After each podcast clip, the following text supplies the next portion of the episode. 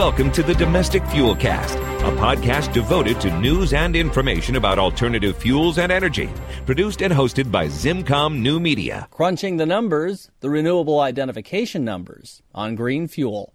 I'm your host, John Davis.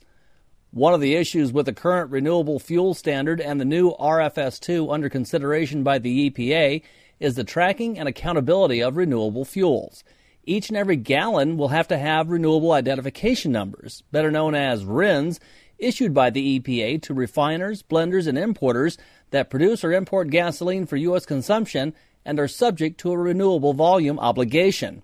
That way, the agency will be able to track and verify those fuels are truly green, and the EPA can measure the amount of renewable energy being used.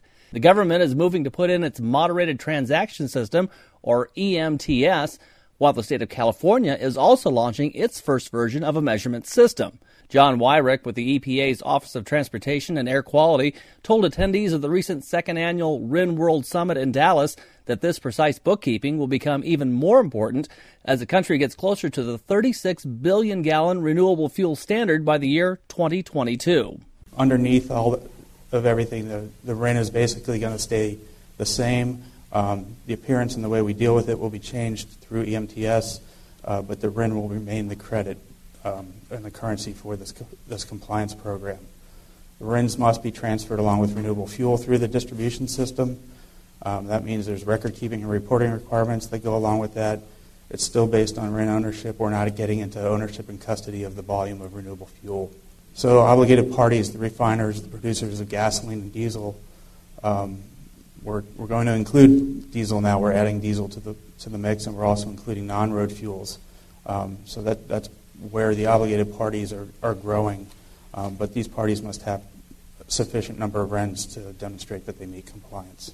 And Weirich sees another issue in what is called the ethanol blend wall, with the only accepted ethanol blends right now at 10% or E10 or 85% E85 ethanol. So basically, the gasoline standards come up to a, a blend wall issue where the amount of ethanol that's required to be blended into gasoline needs needs volume of gasoline to be blended into, um, and at E10 that'll become saturated. So there has to be other outlets for for the, the ethanol, um, and really the only one right now is E85. So we're looking at the E10. It's been said that the E10 um, threshold is a blend wall that uh, there's, there's nowhere else potentially to put ethanol beyond that.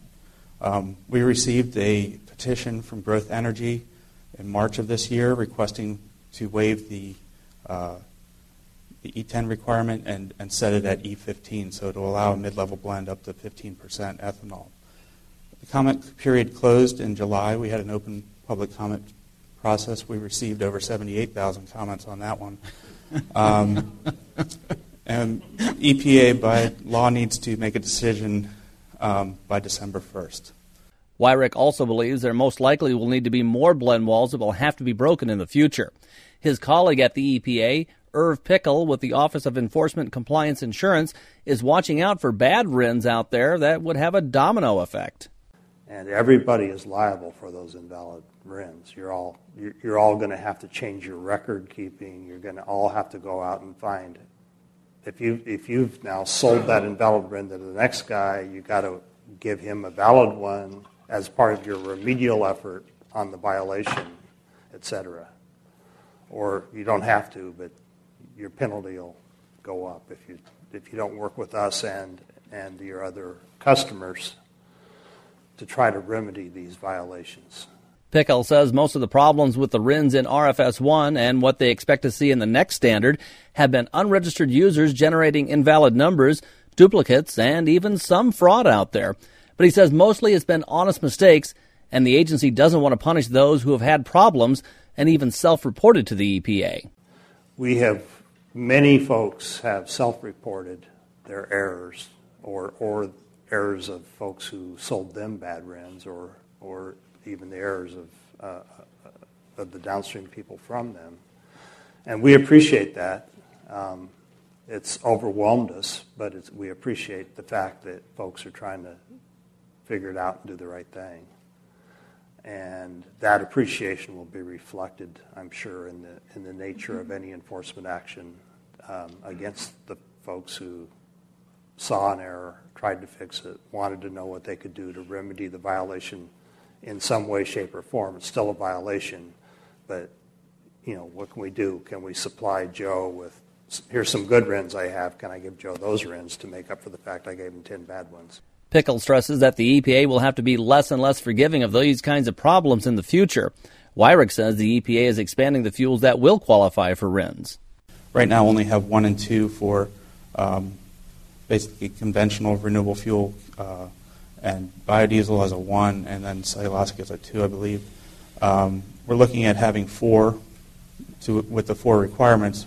Um, but you can see with the allowable D codes, for renewable fuel, which is the lowest level, the conventional corn ethanol, um, any RINs from the higher categories, uh, 1, 2, and 3, can be used to meet compliance. Um, and as you go up the chain, um, advanced, you can use cellulosic or biomass based diesel RINs to meet the requirement for advanced. Um, but for cellulosic biofuel and biomass based diesel, uh, you can only use the specific RINs from those categories.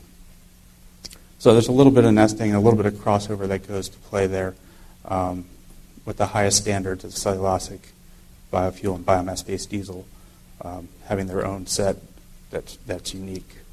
And he says proper RINs will be dependent on the three R's registration, record keeping, and reporting. Registration, um, given the requirements on feedstocks, um, we need to know more about the producers. So registration is no longer sufficient um, from our RFS 1 implementation. We're actually changing that pretty, pretty heavily for RFS 2 uh, to capture more information.